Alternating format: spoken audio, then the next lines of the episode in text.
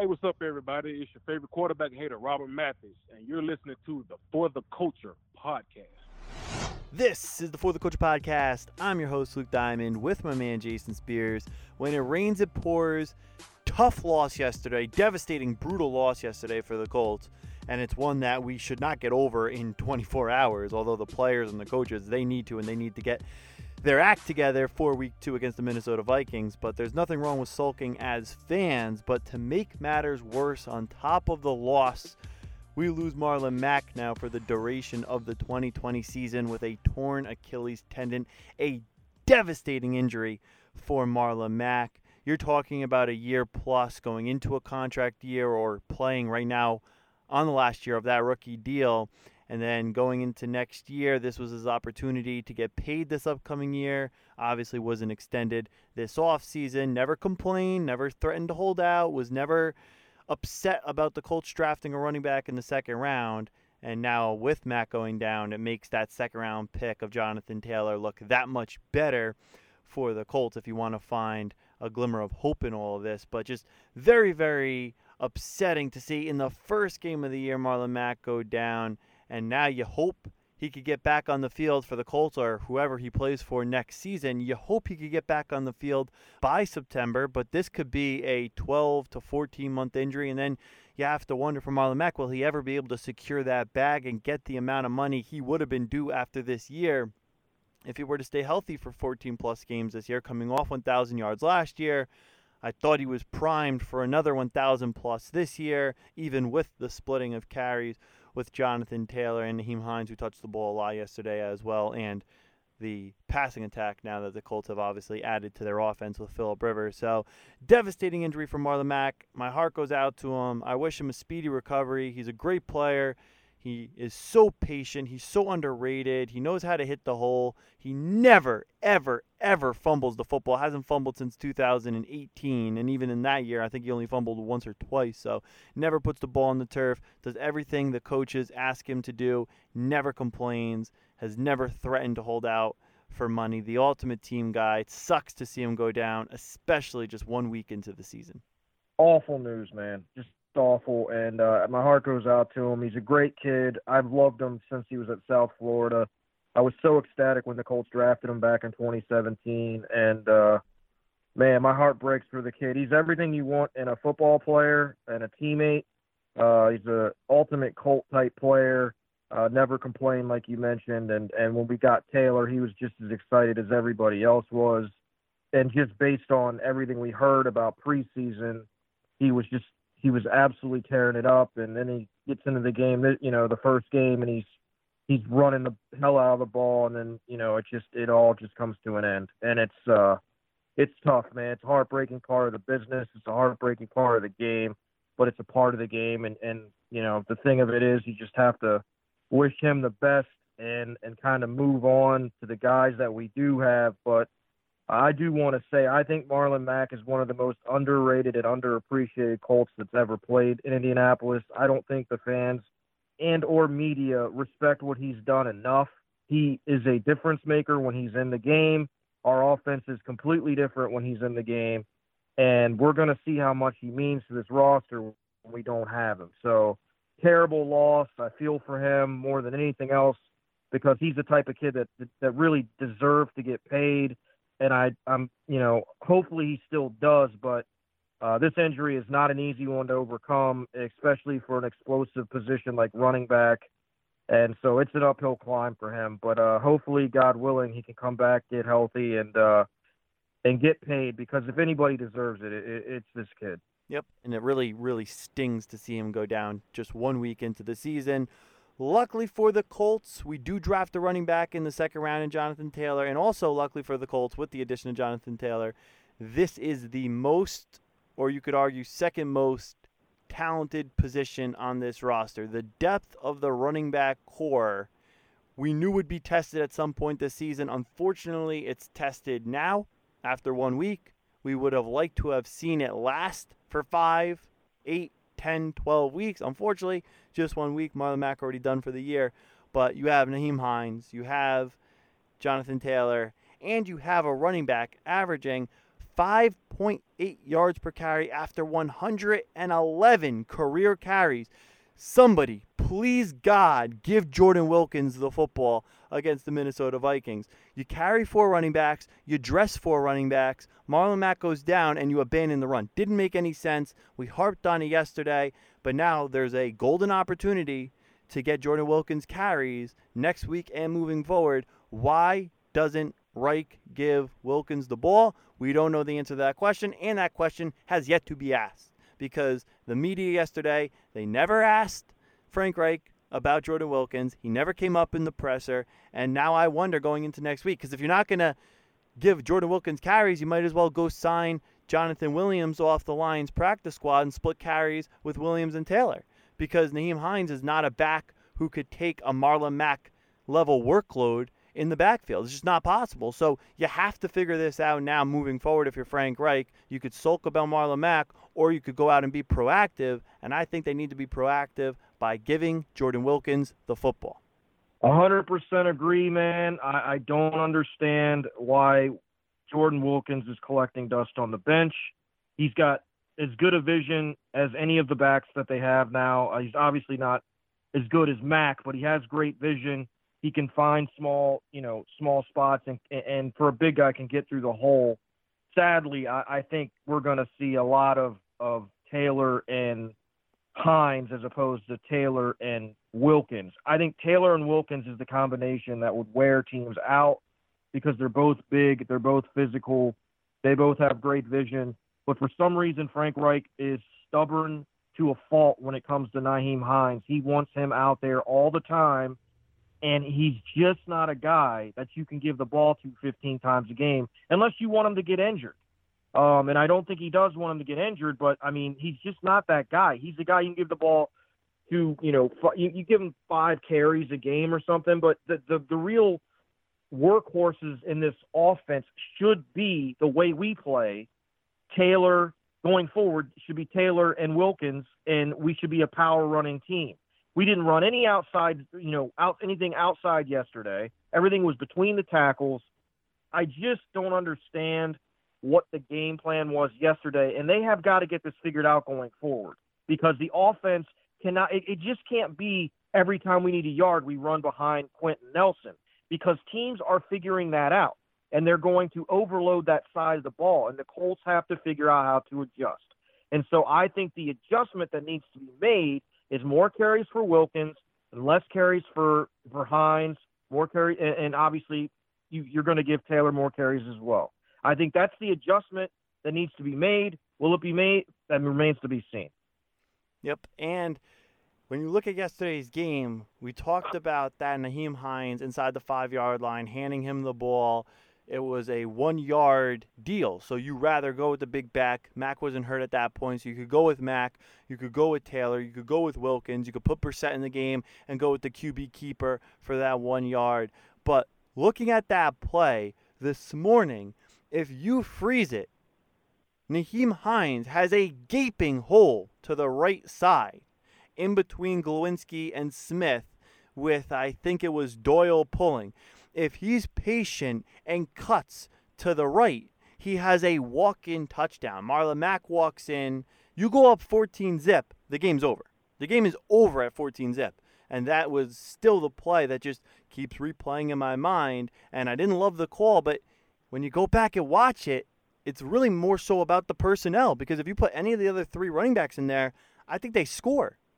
Absolutely. I, I said that last night. I thought literally any of the other running backs in that in on that play score because they're they're termed running backs and they run the ball. Like Nyheim Hines is termed a running back, but he's more of a a flex guy.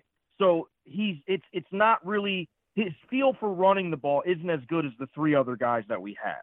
And so I, I think any of those guys score. I definitely think they all get the first down. And the one guy we that you know that probably wouldn't get it was the one we had in the game. And again, my biggest issue yesterday with a lot of what went on was the personnel groupings and the I, I, the resignation to not running. I, felt like the game was called like we were down by ten the entire game. I, I didn't I didn't understand it then. I don't understand it now, 24 hours later. but uh, they they've got to get it fixed. Um, they've got to come up with an an acceptable game plan this week that involves the two guys that I think give us the best chance to establish the run, and that's Wilkins and Taylor. Because when Hines is in the game, it's just it, the threat is so minimal that it's almost like tying one hand behind your back. So I hope Reich realizes this, but I fear that he's going to try to use Taylor and Hines as opposed to using Wilkins because for some reason, come hell or high water, the last two years they just have not played Wilkins. So we'll see what happens. But man, I, I'm so tired of them not using the talent that they have to the to, and using the, the the talent to fit what they do. I mean, Wilkins is is a perfect complement, in my opinion, to Taylor. I, I mean, it's like a one-two punch, and you know, not having Max sucks, but we still have the depth to win. It's not like we it's there's a you know a monumental drop off. We have talented backs, so they got to get this figured out. And and you know they're not going to beat Minnesota throwing the ball 45 times. So they've got to figure this out, figure out what they want to do, and then they and they need to adapt and go with that, and and uh, be able to adjust in game to what's going on. I thought Reich struggled with that yesterday and has kind of struggled with it throughout his coaching career, adjusting in game to what teams are doing against their offense. And I thought that was a big reason we lost the game yesterday because he just never did commit to running the ball, and that's to me the reason why we lost the game. Yep. And if you think back to last year, we were able to run the ball with Jonathan Williams for over 200 yards in back to back games against the Jaguars and against the Texans on a short week. In five days, our fourth string running back, who we signed off the practice squad, ran for 100 yards in back to back games with the same offensive line and with a quarterback who did not pose the same threat to a secondary. So we are actually less predictable this year in what we're going to do offensively. And in the second half yesterday, with a running back who we took in the second round, and I don't want to hear the excuse that, oh, maybe he's not ready for the workload. He better damn well be ready when you're going up against a rookie, undrafted free agent who seemed ready for the Jaguars. And Edwards Helaire, who was taking over Taylor at the end of the first round, 32nd overall, seemed ready in that game on Thursday night for the Chiefs. So if they could be ready, I think Taylor should be ready after the career he had at Wisconsin. And I don't doubt that he's ready. I don't doubt that he won't be ready next week. But the point is, last year, if you could pick up a guy off the practice squad, just pick him up off the street, and Jonathan Williams, and he could rush for 200 yards, then with the same personnel, you should be able to do it this year with what must be an upgrade in Jonathan Taylor. But Reich just seemed to abandon the run game yesterday in the second half, it did not make any sense whatsoever because with this personnel that we know is able to wear a defense down, we never committed to it. And we were playing with a lead. It's one thing if you're down three touchdowns, four touchdowns. When you're playing with a lead the entire game up until the last two possessions, and even the last two possessions, you're down four with five minutes left, and you're down seven with over two minutes left. You could even run the ball then. And we've seen Reich do that in the past. But it's almost like going from Jacoby, where you are primarily a running team, to Rivers, he felt like, okay, we have to abandon that and we have to primarily become a passing team. You don't have to coach like it's 2014 and you have Luck and nothing else. With Philip Rivers, it's great that he gives you another option that Brissett didn't in terms of opening up the field and throwing the football and spreading it out. But I don't understand why it has to be all or nothing. Why does it have to be all run with Jacoby or all pass with Philip Rivers? With Philip Rivers, if you kept 50% of what you were running with Jacoby in terms of the run game and you kept it balanced like we did the first two drives, the first two drives should have been 14 points. If you keep that going all day, you score 30 plus, 40 plus points. If you score 40 plus points or 30 plus points in this game, then the Eberflus defense isn't even that big of a deal. We, yes, we needed it to be better. No doubt we needed it to be better. But they scored 27 points. We easily should have scored 30 plus in this game. Easily if we're balanced and we play the way we did the first two possessions. Abandoning the run because Mack went down in this game didn't make any sense. We played like a team that was scared and we played like a team that was trailing the entire game when we never trailed until the last five minutes. A hundred percent, man. Uh, you totally agree with everything you said. And and listen, the, the issue I had yesterday, along with the fact that we stopped running the ball was when we ran the ball, they were basically all the same runs. They were all to Quenton Nelson's side. We didn't run anything outside. We didn't pull the guards at all and run wide. We didn't do, I mean, they were very vanilla running plays, and that cannot be what we do. We have to mix the run. You have to run to, to both sides, the middle, wide. You have to mix it up, man. Our, our I felt like our our game plan on both sides of the ball really was vanilla as hell. The run, the the dive plays in the middle of the line. Um, you know, there wasn't a lot of motion. There wasn't a lot of different kind of things you can use to kind of confuse a defense. It was just really vanilla play calling, and that has to change. Like you've got to be able to run wide. You've got to be able to run right, left, both sides. You know, you've got to be able to mix it up. It can't just be running to Quenton Nelson every single time because teams are going to game plan that. They're going to put an extra guy over there. So you've got to run away from Quenton Nelson certain plays. You've got to pull guys and run, you know, sweeps and do other things other than that that quick dive up the middle. That cannot be the end all be all of our running game because it's not going to work. Teams are going to stop that. We saw it yesterday. We did not when we did run run after Mack was injured, we didn't have a lot of success because there weren't uh, there wasn't a very good mixture of running plays. It was basically the same couple of of runs and and and just repetition.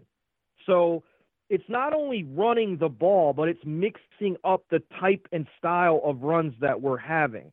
You can't run between the tackles every single you know every single play. You've got to get some outside. You've got to mix it up. You you just got to keep a team guessing.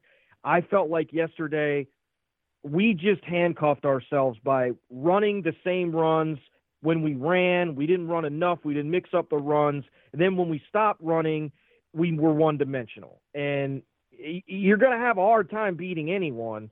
Um, and when you're doing that, and that's, I mean, we we did that to ourselves. We allowed Jacksonville to stay in the game. They made winning plays. We didn't, and so they won, and they deserved it. There's no excuses.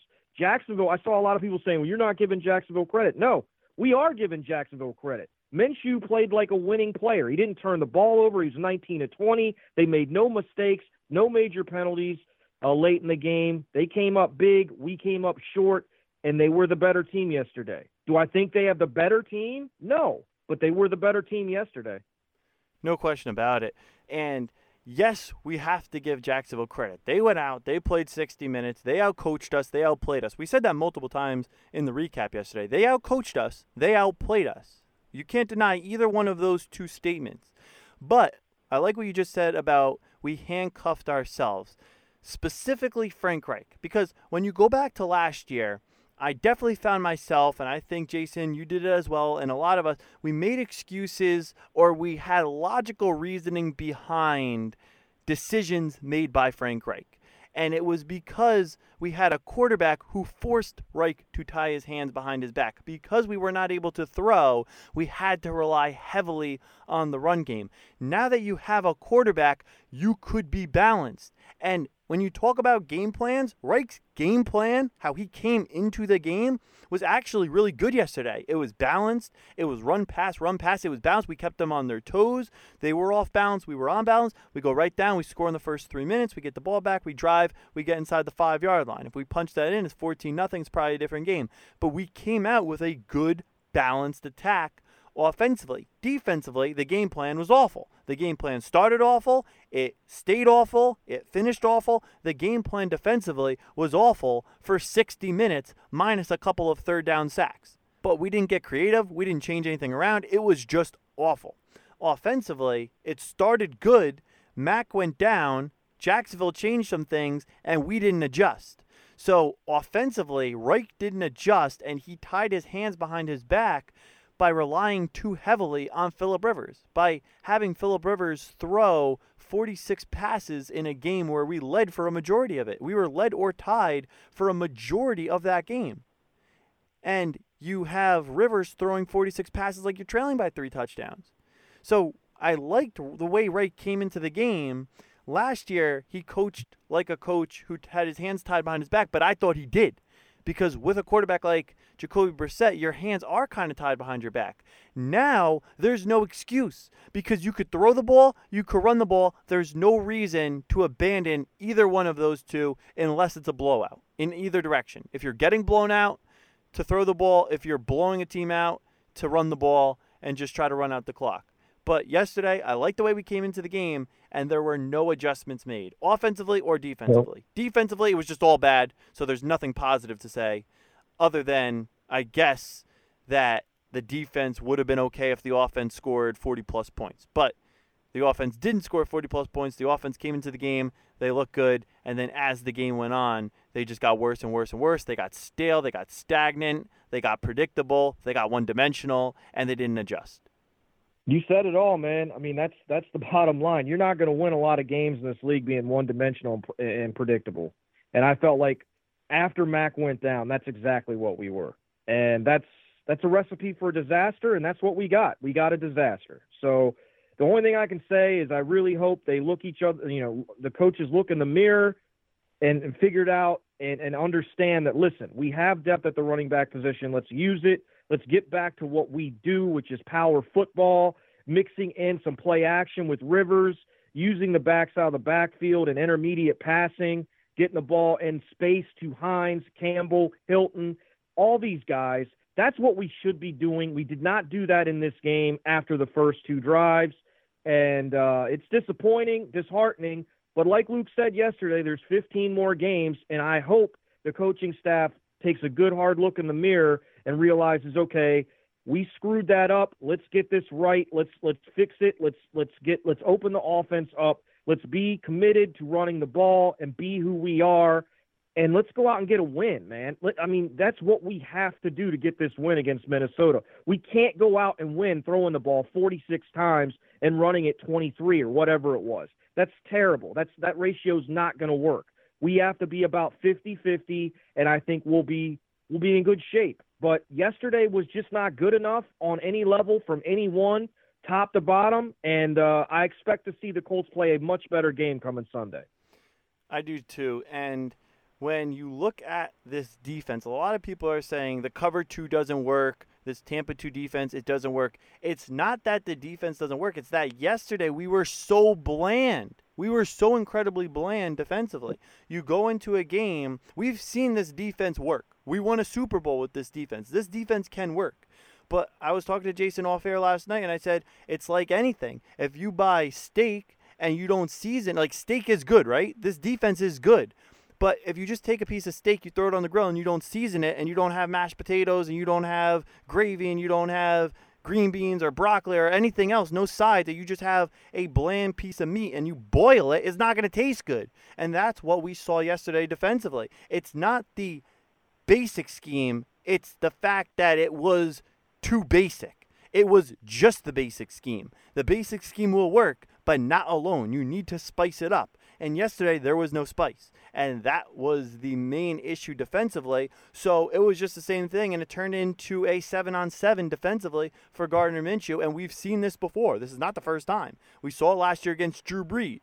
But people say, oh, you know, it's Drew Brees. It happens because it's Drew Brees. But now, you know, it's not just Drew Brees. It's also Gardner Minshew. And Gardner Minshew chewed us up in Week 17 last year. And you could go through the games. We've had some stellar defensive performances, but we've also had some really stagnant defensive performances like yesterday, and it has to get cleaned up. You have to be more creative, which we know Eberflus is capable of doing because he's been creative in the past.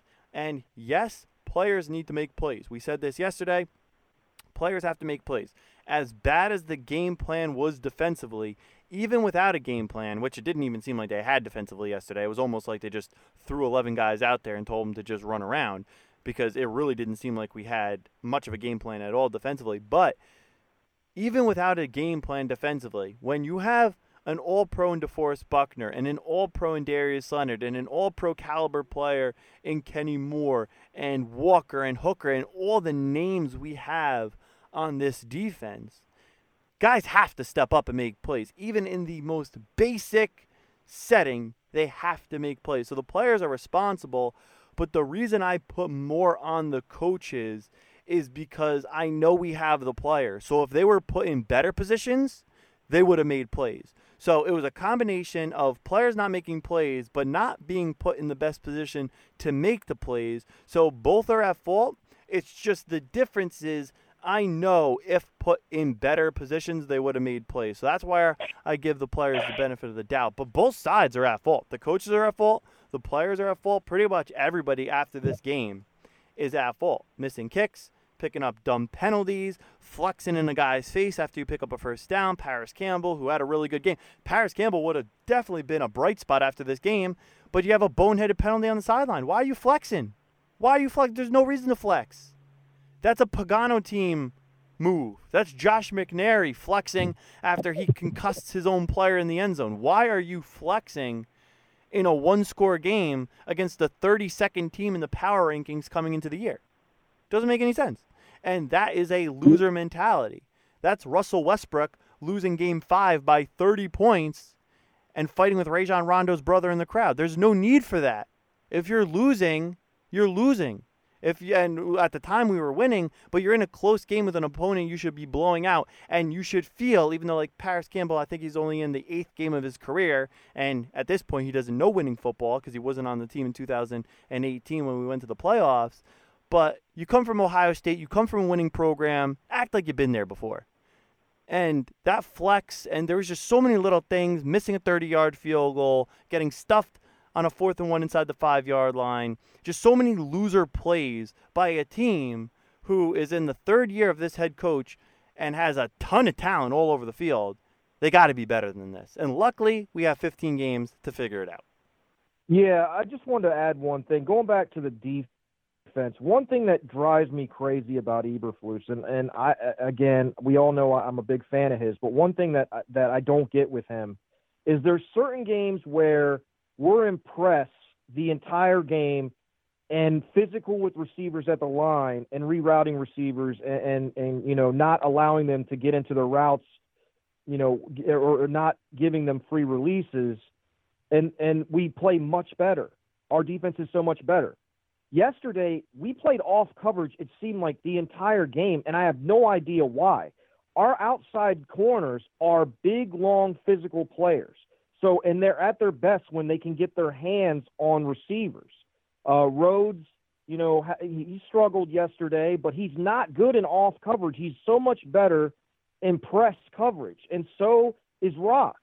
And I felt like those guys were off all game, and I just don't understand why you would ever play off coverage. I don't I've never understood it. I still don't understand it, especially when you're you you have those type of players out there that are physical enough to reroute receivers at the line of scrimmage and screw up their timing. I didn't understand that yesterday. And when you're when you're not doing that and you're giving guys free releases, it turns into a seven on seven drill.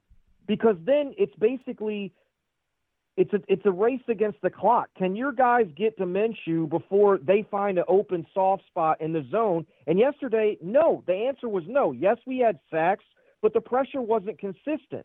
And when there's when there's no pressure or inconsistent pressure, and you're playing off coverage, guys are going to be running wide through that zone. We weren't we weren't disguising coverages. We weren't bringing blitzes.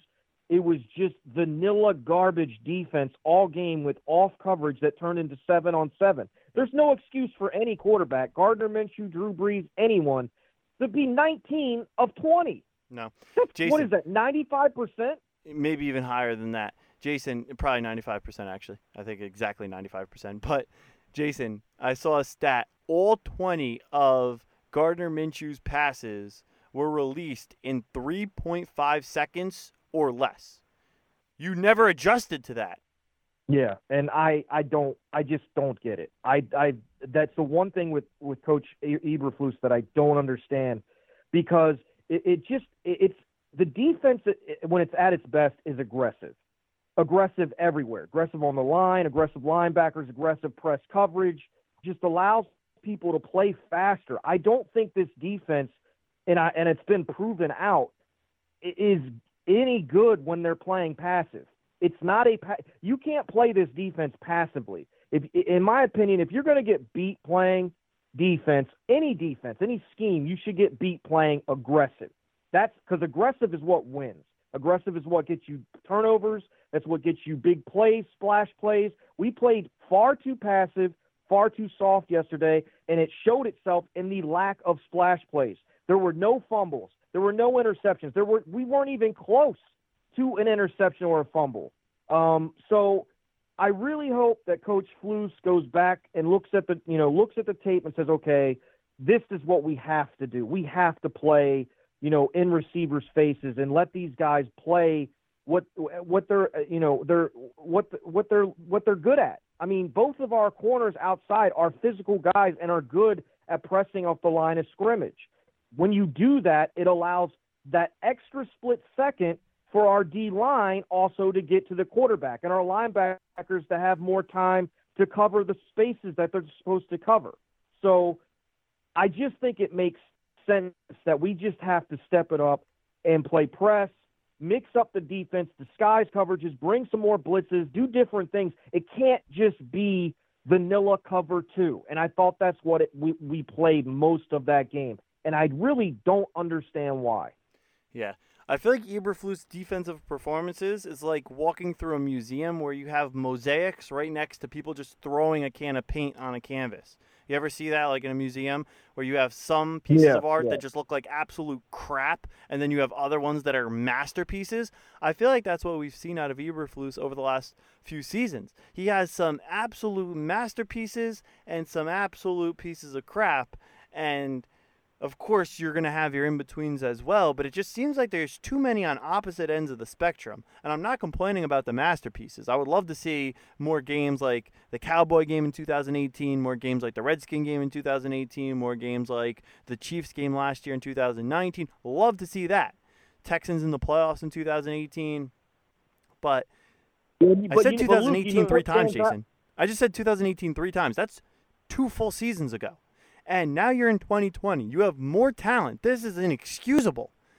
When you have more talent, you have Leonard now in year three, you have DeForest Buckner now, you have Kenny Moore in year th- There's no reason why this team defensively, and yes, it was just one week, but there's no reason why the game plan should ever take a step back.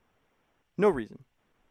Well, the lack the lack of aggressiveness is what really bothers me because the the, the team is so much better, and it, it and you bear it bears this out when you watch the tape.